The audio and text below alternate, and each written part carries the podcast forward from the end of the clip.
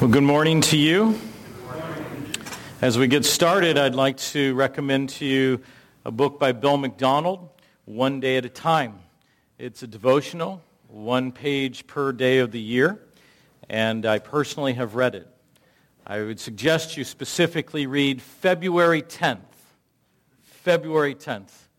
So I would uh, uh, refer you to this on the book table. I've also read uh, Limiting Atonement Omnipotence by um, uh, David Dunlap. That's an outstanding book. Also, uh, Chris would probably not say this, but um, uh, I would like to simply reference the Ezekiel Project. A couple of things. Um, I got to know Chris probably 20 years ago, maybe. And uh, your dad used to live here and moved to Kansas, and so he became part of our fellowship. And uh, Bob Schroeder and I had the privilege and honor to uh, preach his funeral. Uh, Bob was um, uh, with us there, and so Chris would come and visit, and so that began our relationship, and we asked Chris at that time to do some work for evangelism because it was pretty clear in our assembly none of the elders were evangelists, and uh, we needed help. And that's really how you use Ephesians 4 like gifters is to equip, and so we wanted to be equipped. And so we asked Chris to come in and then we really recognize the better half, that is Barb, really is the nuts and bolts of the whole operation, you know. Um, but, uh, but nonetheless, uh, that's how we got started. Now, over the years, I learned more and more about the TEPSI program, and, and subsequently we've gotten involved together in it. But one of the things I, I like to mention about that program is this, is that uh, uh everything is taught with the, uh, against the backdrop of... Um, of evangelism. And so, and I, I say this uh, with, uh, Kristen asked me to do this, but I admire it. Uh, when they study the doctrine of, um, of, the deity of Jesus Christ, the sonship of Jesus Christ, they'll, they'll go to, to John, the Gospel of John, chapter 1. In the beginning was the Word, and the Word was with God, and the Word was God. And, and Brother Chris will say, and this verse, if I can mimic him, and this verse is the one that they use for heresy, right? That's a pretty good, good imitation, right? Except I have hair, he doesn't. Anyway. and so what happened was uh, he says, and this verse is the verse that this cult uses, and let's call them up. And, you know, they put like, what, 1-800-Mormon, you know. And so Chris, stand, right there in the classroom, he calls them up makes an appointment for them to come over, and then they have class with the cultists. And they have the, the students are watching the debate in living color. So it's, a, it's ingenious, actually. It's very ingenious. And so I really admired that and appreciate that. Well, let's pray, and we're going to turn our attention to uh, 1 Thessalonians chapter 5. But dear Father, we come in the name of the Lord Jesus, as we cannot come in any other name we come to you looking for the God of the universe to give us what we need so desperately, and that is the word that belongs to God. You authored this. You, you, you had it uh, transmitted and communicated to your people, and we come knowing and believing that the Spirit of God, the teacher of your word, will continue his teaching ministry this morning in Jesus' name. Amen. 1 Thessalonians chapter 5 is where I'd like you to turn. And I'm going to read only about three to four verses. It'll be 1 Thessalonians chapter 5, and we'll begin reading in verse 16. 1 Thessalonians chapter 5, and we will begin reading in verse 16. Rejoice always, pray without ceasing. In everything, Give, give thanks. For this is the will of God in Christ Jesus for you. Do not quench the Spirit. Do not despise prophecies. Test all things. Hold fast what is good. Abstain from every form of evil.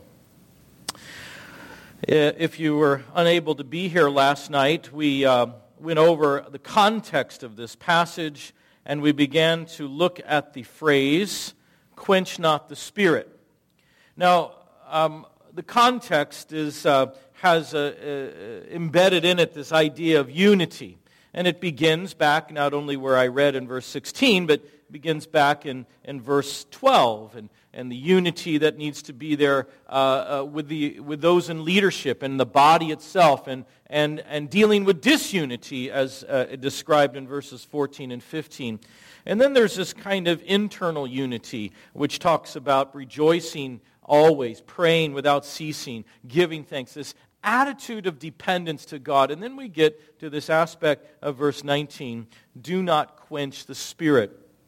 And we looked, about, we looked at what quenching means, and it, it really has uh, both a, a, subtle and a graphic uh, description. One is to dampen, uh, uh, to, to put a light shade around, to, to put it on the dimmer switch. And yet, and yet there's another type of um, uh, connotation to the word quench, and it means to suffocate, to choke the life out of. And, and we looked at its uh, correlating passage or cor, uh, cor, corollary passage or term, and that would be the idea of grieving the Spirit of God. Grieving the Spirit of God. As if to say that mere human beings can have such a profound effect on God Himself, can wound God. Now, I'd like to use this as a, a point to give you um, a story to introduce what we want to do the rest of the hour. We were in the Bahamas a couple of years ago, and I used to scoff at those who would go to the Bahamas and preach, and then we went to the Bahamas, and, and now I don't scoff at them anymore. and we, we were on this uh, boat, uh, uh, like a speed boat, you know, and the, the brothers there were taking us. We were skipping across the, the Caribbean, you know. I didn't know you could do that. And so we, we had the young people in the in the front of the boat, and I don't know what you call that, but in the front of the boat, and, and I was lifting Gracie up through the window so she could be with her siblings. And as we skipped across the little ocean, the, the boat, the vessel went down, and as it went down, so did I, and the corner of this uh, glass door caught my, uh, my chest and caused a reasonably large gash and a huge bruise, and I wanted to say that's where the shark attacked me, but I didn't. I wanted to look bad. And, and so that night we're in meeting at the uh, Bible chapel there. You know, it's a long, narrow room. And uh, we're about halfway back, and Gracie is sitting, she's here, she's much younger than, just sitting next to me. And she was kind of doing little girl things, kind of singing to herself, humming to herself, throwing her head, her ponytails back and forth. And she was just re- having a good time. And the next thing I know, she leans over to the left and then she throws her head to the right, and her head perfectly plants itself right on my wound, my shark bite. And I go, oh, oh. She had put her head from there to my knee. She lifts up off the knee, looks at me with incredible horror, and bursts out in an abundance of tears, throws her head back on my lap. I look at my wife and she said, What did you do to our baby? now, what was so what was what taught what this taught me was that I have a little girl who cares deeply if she pains her father.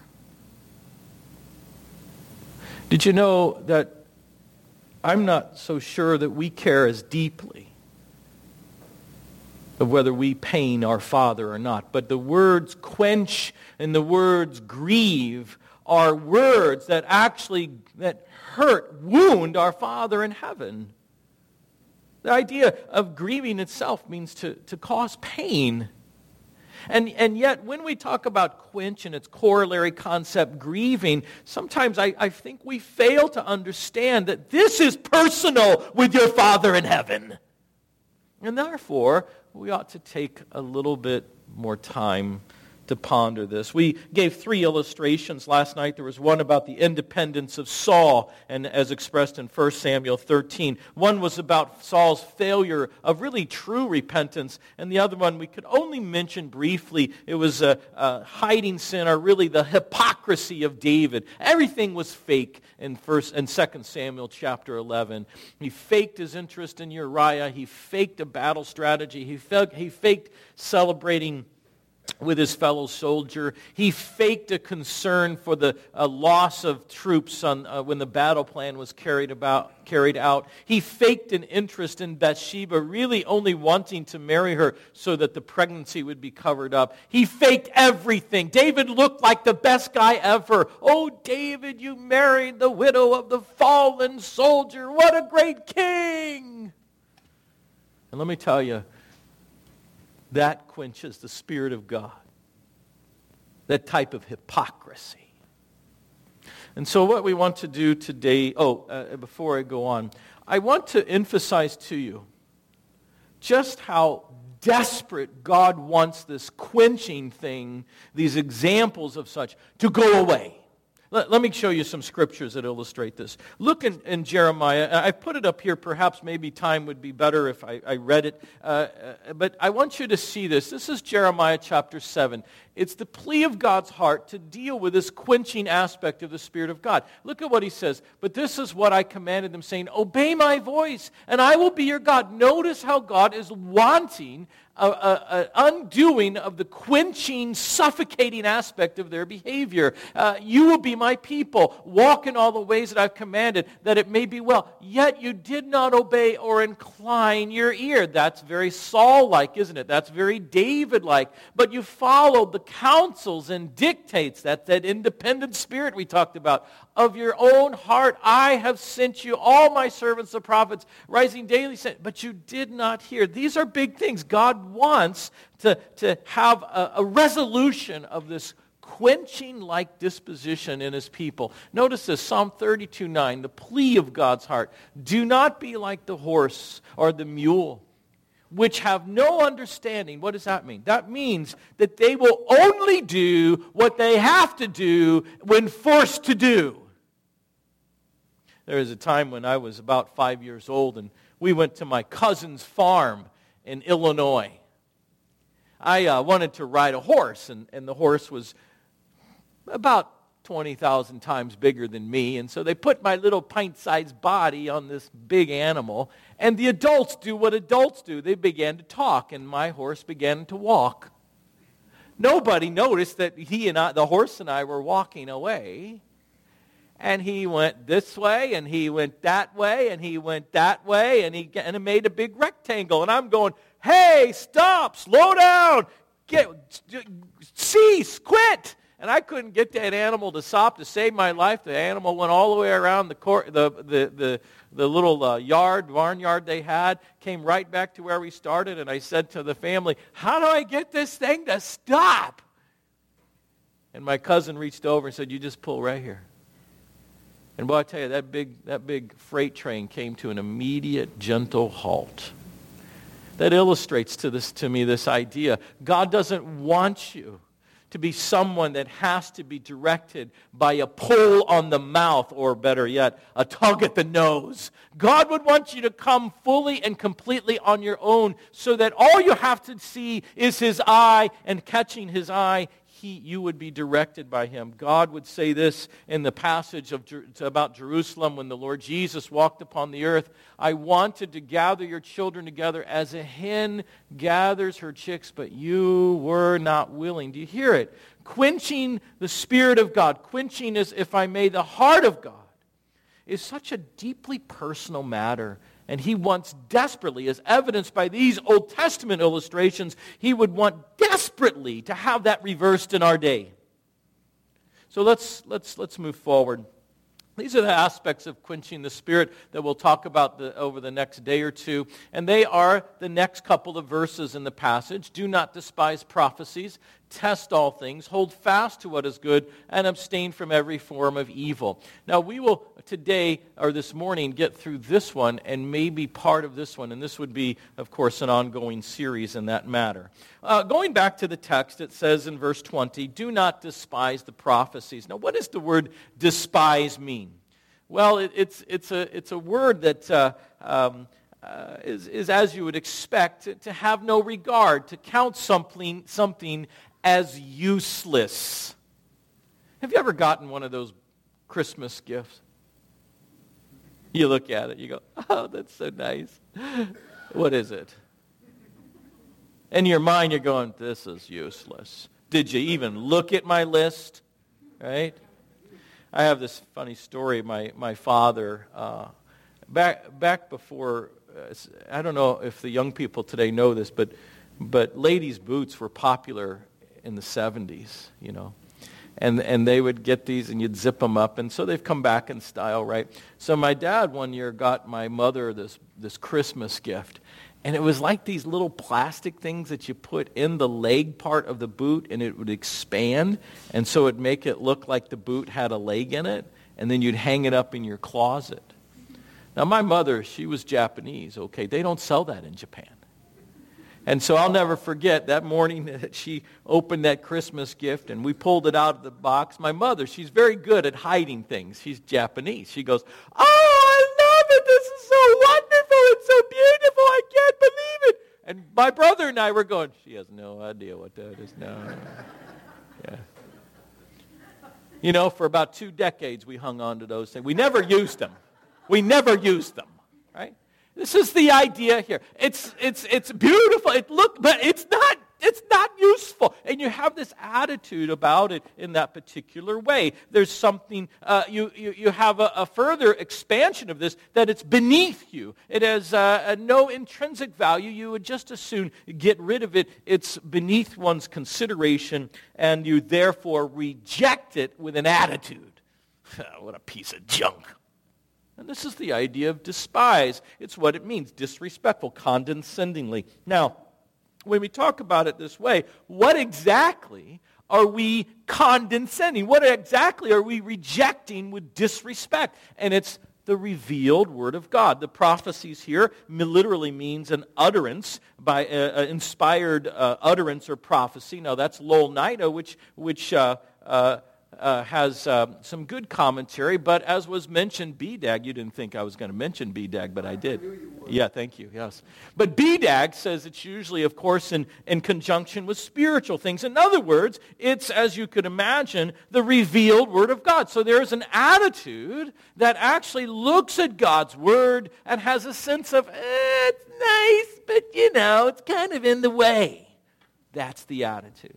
That quenches the Spirit of God. Why would it quench the Spirit of God?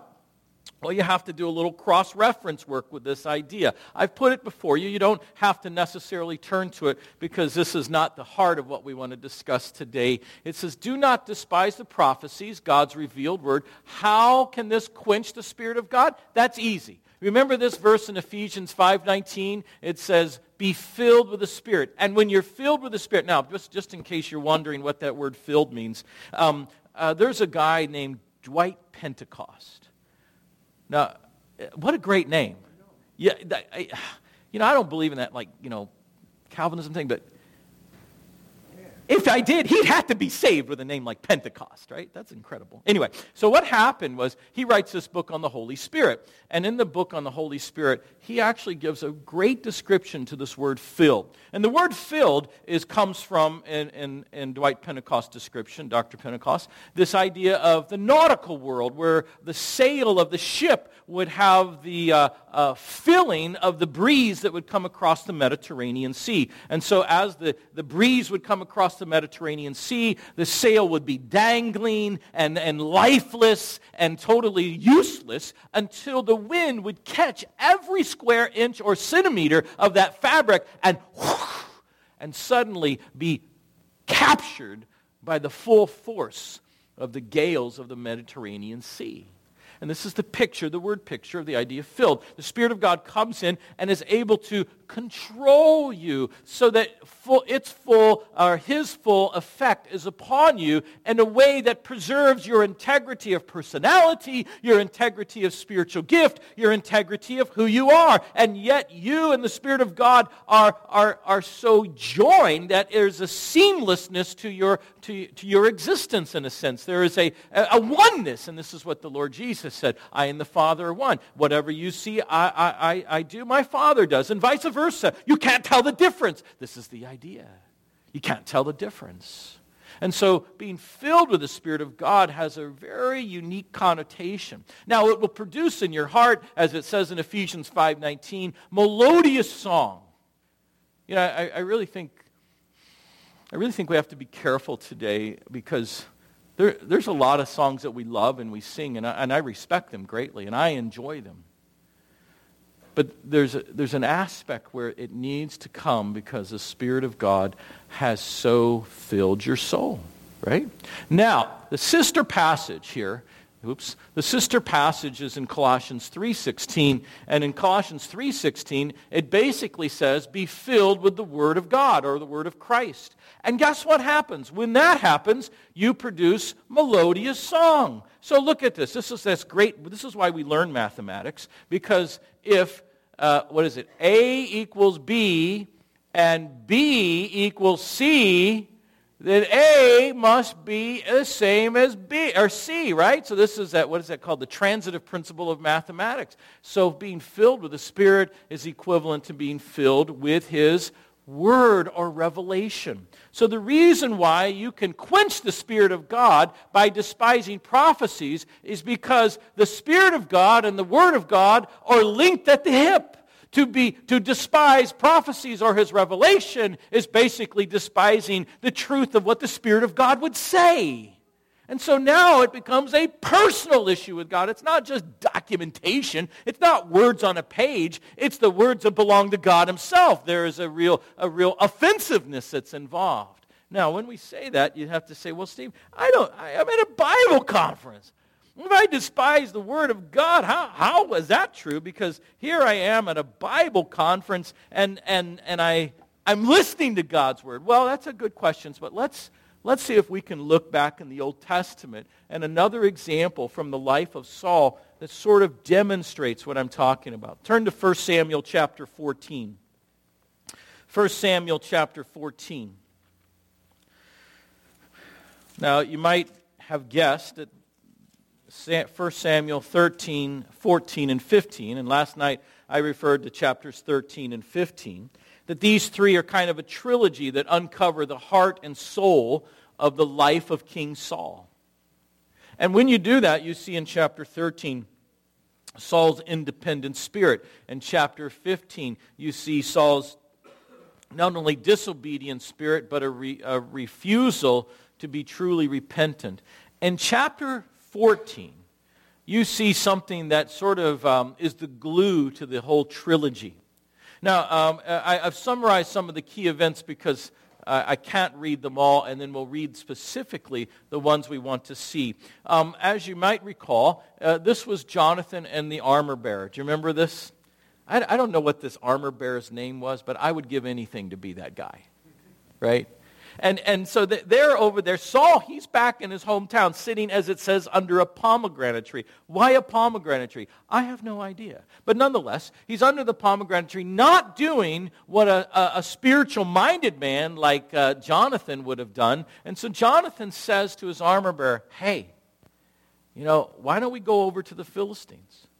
You know, God can save by few or by many.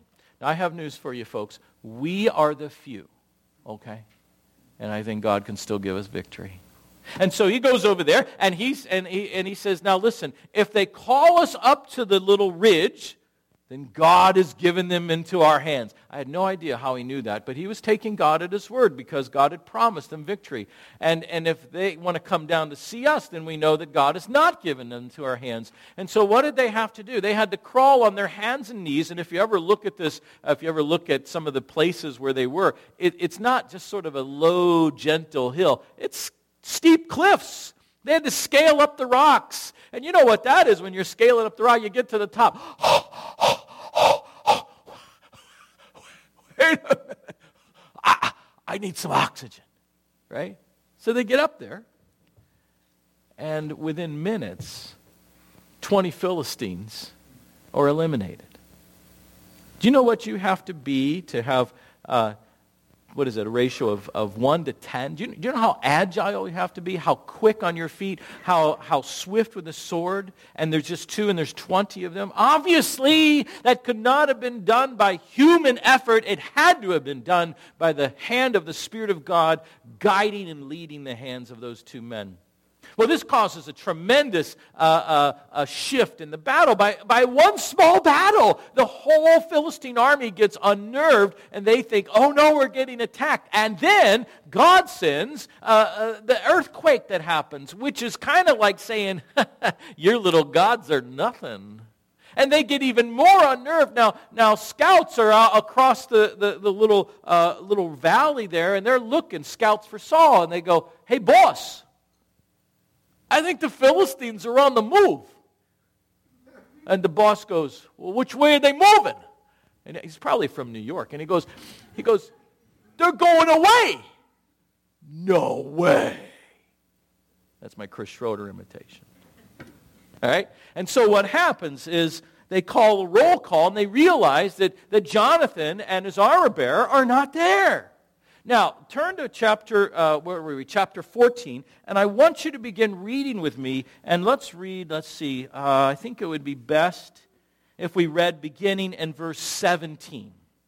Then Saul said to the people who were with him, Now call roll and see who is gone. And when they had called the roll, surprisingly, Jonathan and his armor bearer were not there. And Saul said to Ahijah, who was, of course, the priest, the priest, Bring the ark of God here. For at that time the ark of God was with the children of Israel. Now it happened, while Saul talked to the priest, that the noise which was in the camp of the Philistines continued to increase. So Saul said to the priest, uh, Withdraw your hand.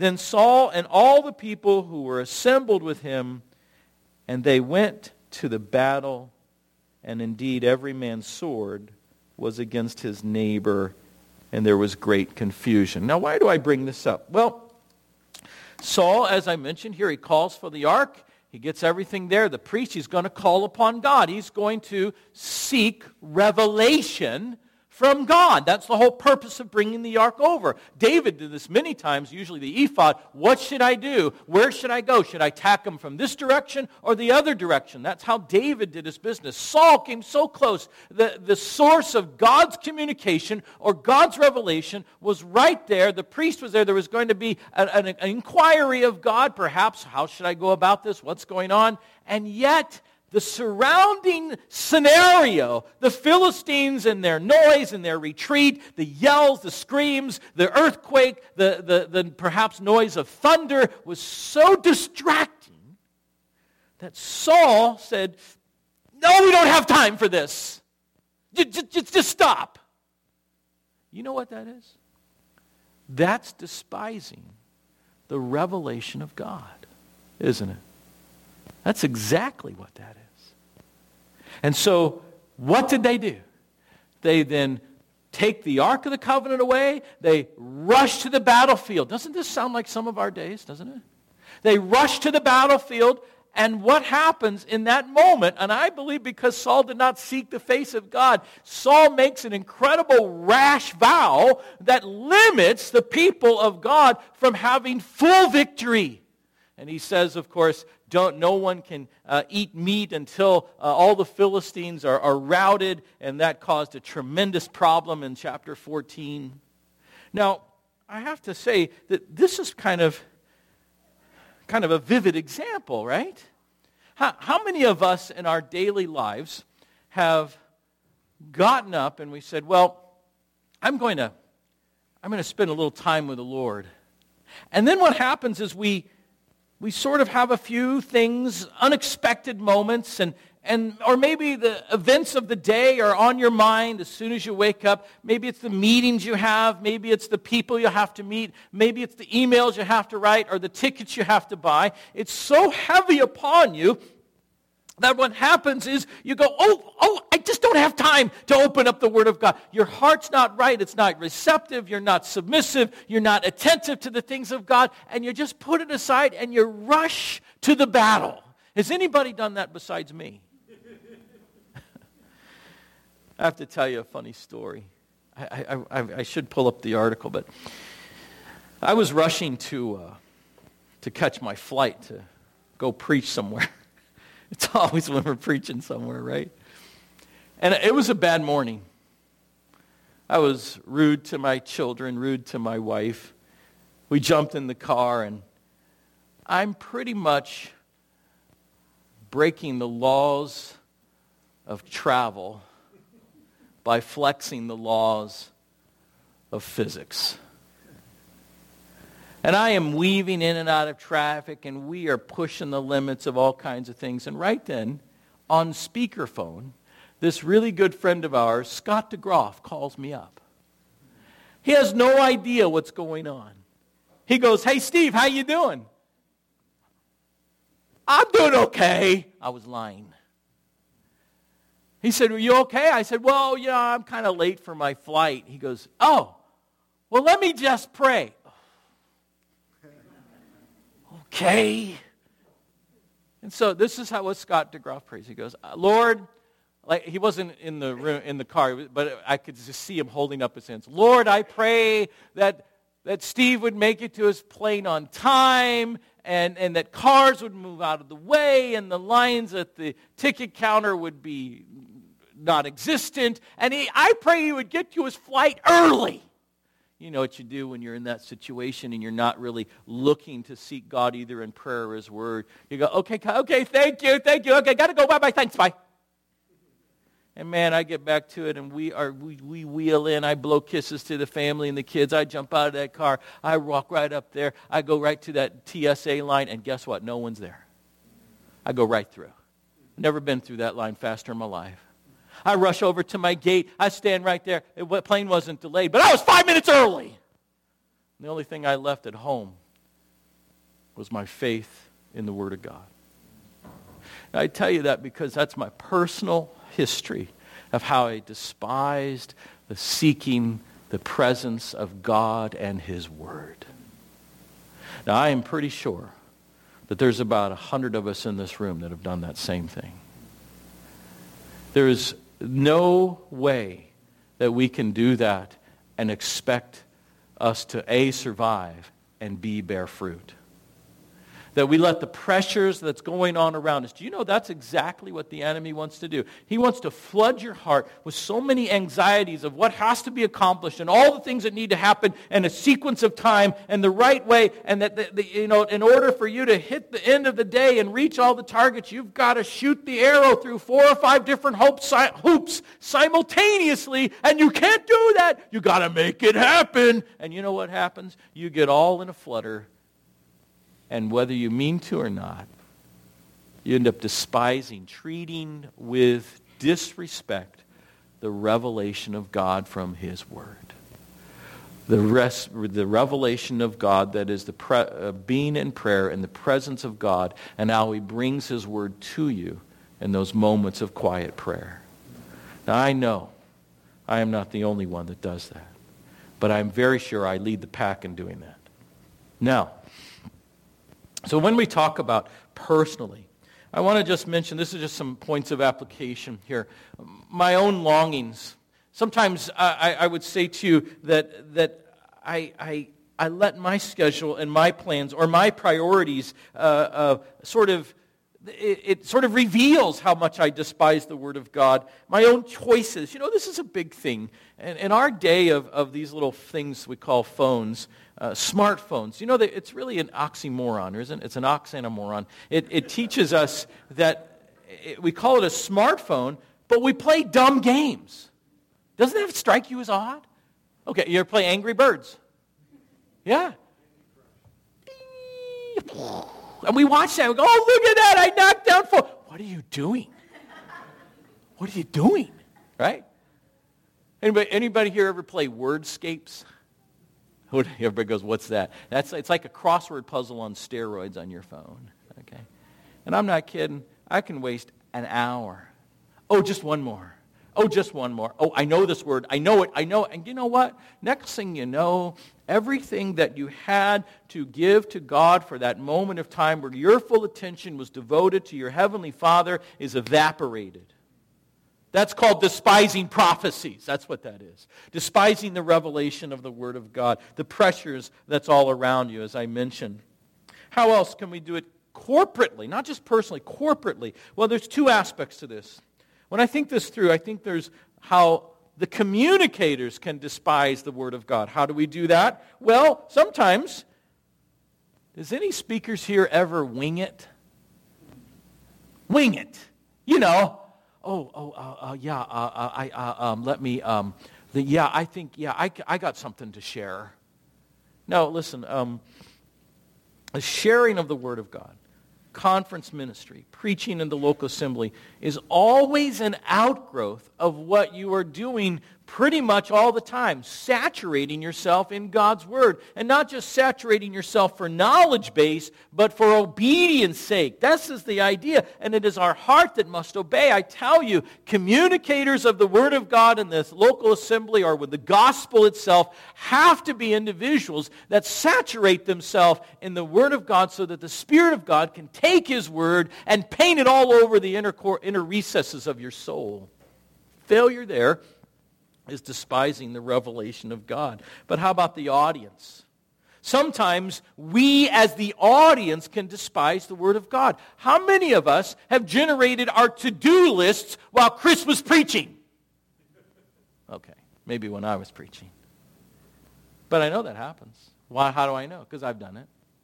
How many of us have, have actually have, have made it less of a priority to be in attendance. We do this in various ways. Well, I'll just catch it. I'll just, ca- I'll just catch it on the radio. I'll just catch it uh, because it's inconvenient. You know, one time I got, a, I got a letter from somebody in the assembly many years ago. You would never know. Said, why do we have to start meeting so early? I can't get up in the morning, uh, you know, to hear God's word. Really? Really? It's not convenient for me. It's, it's, a, it's a pain. You know, that's what the priests of the Old Testament said. They said, You've treated my things as contemptible. Well, how have we done that? Because you've despised my word. The priest should know the word of God. You know, we don't have an appetite for that. Maybe because we're either overfed or we're unexercised. Either way, we have a sense of, of disdain for the word of God. Uh, is, is, is that right? This is how we can do this as an audience say, Now, I would ask you these simple questions.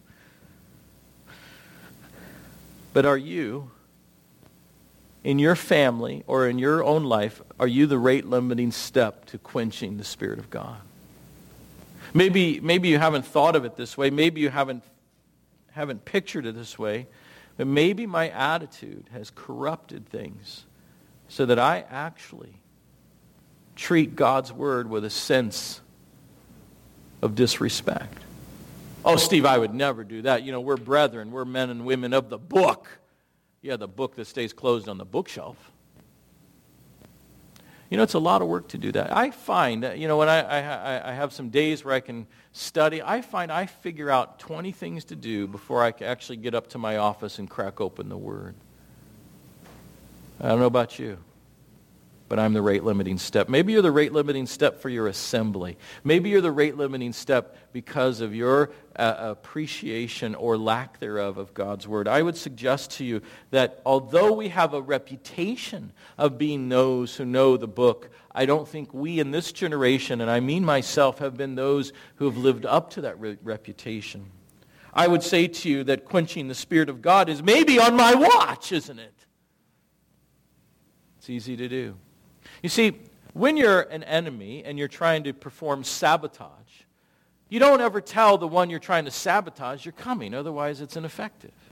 You try to be stealth. You try to, to throw at you everything that makes you think it's a normal obstacle when in reality it's obstacles cast in front of you by the enemy. So I've found that when I've tried to sit down and study the Word of God, I've had interruptions 10 in a row. How come I didn't have interruptions half an hour ago? Right? That happens, right? I get texts, I get phone calls, I get dogs, I get cats. I just think you guys are possessed. And yet, I think we have to be tenacious with our appreciation and seeking the Word of God. You know, I, have asked the Lord to do that in my life, and what he did in my life is he would wake me up early. And it's the kind of waking up early that I can't go back to sleep. You know, so it's like just bing, you know, like the light hit Peter in the dungeon, you know. The light woke him up. Okay, I'm up, I'm up already. And I tell you, the Lord has been doing that to me. And I've had some wonderful times, literally in our closet, with the Lord Jesus. Do not despise prophecies. Do not treat the revelation of God with a sense of, how shall we say, less than its importance. All right, we have just a few minutes. I know we're supposed to end at noon, but Davy Dixon gave me like five more minutes, so I'm going to take it. Yeah, I know, I know. listen, listen, bro. You, you got to bribe them. Okay? You got to bribe them, man. And go second. Okay. Go back to the text. I just want to introduce this because we do have much ground to cover. Look at what it says here. Test all things. What does that mean? Well, it's another way failure here would quench or suffocate the Spirit of God. And the word test is simply this it's a critical examination, a critical examination of something to determine its genuineness. Now, I want to I want to try to illustrate this in our closing moments together, and then we'll continue this this afternoon. Um, you know, when patients would come in to see me in the emergency department, there's all kinds of ways that we can examine you. You might, you might recognize this if I may, if you have a rash, I usually stand over here and say, Yeah, that's a rash. Absolutely. I recognize it, right? But an astute physician will probably come over and say, Oh, well, let me look at your arm. Oh, yes, yes, yeah. It's got red base. It's got blisters. It's got, ah! No, you don't do that. But, you, you know, I'm, I'm actually giving critical examination to this particular malady rather than that, how should we say, um, looking from afar.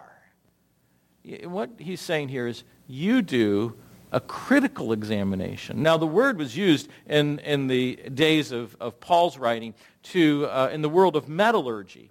Now, I, am not a metallurgist. My brother is. And, um, and when, you, when you take raw ore, out of the earth and you, and you want to get it down to its component raw materials. Some of you know this much better than I.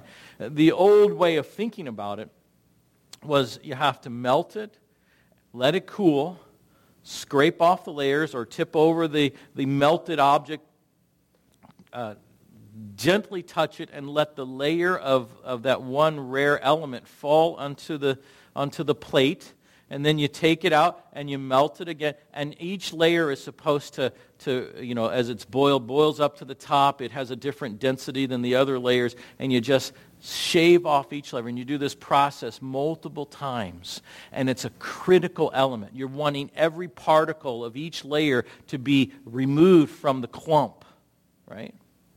This is what he's saying you do an analysis of those things that are in front of you with tremendous attention to detail. Tremendous evaluation. It's a critical eye. The only way you have a critical eye is you got to know what to look for. And this is what Chris was describing today. He was describing it in a very colorful fashion that when we talk about the doctrine of God, you've got to know what to look for and therefore what not to look for, what is, what is false. That old idea of the counterfeit bill. We don't teach you what the counterfeit bill looks like. We teach you what the real bill looks like so you can always identify that which is false. This is the point. And when he comes to this uh, aspect, he says, in no uncertain terms, you can suffocate the Spirit of God and thus the Word of God by failing to critically examine what's before you. And thus it's a call upon our souls. It's desperately important for failure here means that we just take the Spirit of God and all that that he is, and this is amazing to me, and we just sort of brush him aside. Okay, we're going to stop there, and we're, we'll continue this same thought this afternoon, and uh, hopefully get through this particular phrase. I know I speak for Chris and myself that it's, um, it's a real privilege to be here, isn't it, Chris? Amen. Yeah. It's a real privilege for us to be here together. That's a real privilege, too. That was a mistake by the elders. yes, yes. we were together at one other conference, weren't we? They never asked I know. they never asked us back. Those poor people. Anyway, uh, we just want to say thank you. And in that same idea of thanks, let's give thanks for the food, and we'll enjoy that together. Our Father, we, we come to you this morning having been in the Word of God, but it's much more important that the Spirit of God continues his teaching ministry in our souls after we say amen. For we believe that's when the real work of, of your cultivating and, and instructing and, and convicting really happens. It's the Spirit of God's unseen moments of conversation to our souls. And we ask that that would continue. Father, we, we, we want to pause to gather some physical nourishment to our bodies so that our minds could be continued, can be uh, renewed in the things of the Lord. But Father, we would be remiss if we simply went forward and didn't turn around and say, Thank you, Father. Thank you that you have seen fit to provide us for spiritual and, yes, physical nourishment. And you raised up laborers who, Father, I saw them. They, they, they work themselves to the bones just making this ready for us to enjoy. They've sacrificed for us, Father. They have demonstrated the heart of the Lord Jesus who sacrificed so that others would have much. I ask you to bless them back richly in, in ways they cannot measure, both tangible and intangible. We pray that you would bless this assembly in this way, same way too, both with tangible fruit and intangible fruit, souls saved, souls discipled, and souls sent out. Father, we pray in this way. We thank you for this. I'm very grateful. You, you, you put a high priority on, on having supper together, as it says. You have a high priority on, on that camaraderie and union and love and appreciation over food together. You just, you just seem to really set that as a, as a pinnacle of, of closeness. And we want to thank you uh, for this moment where we can enjoy that together today. In Jesus' name, amen.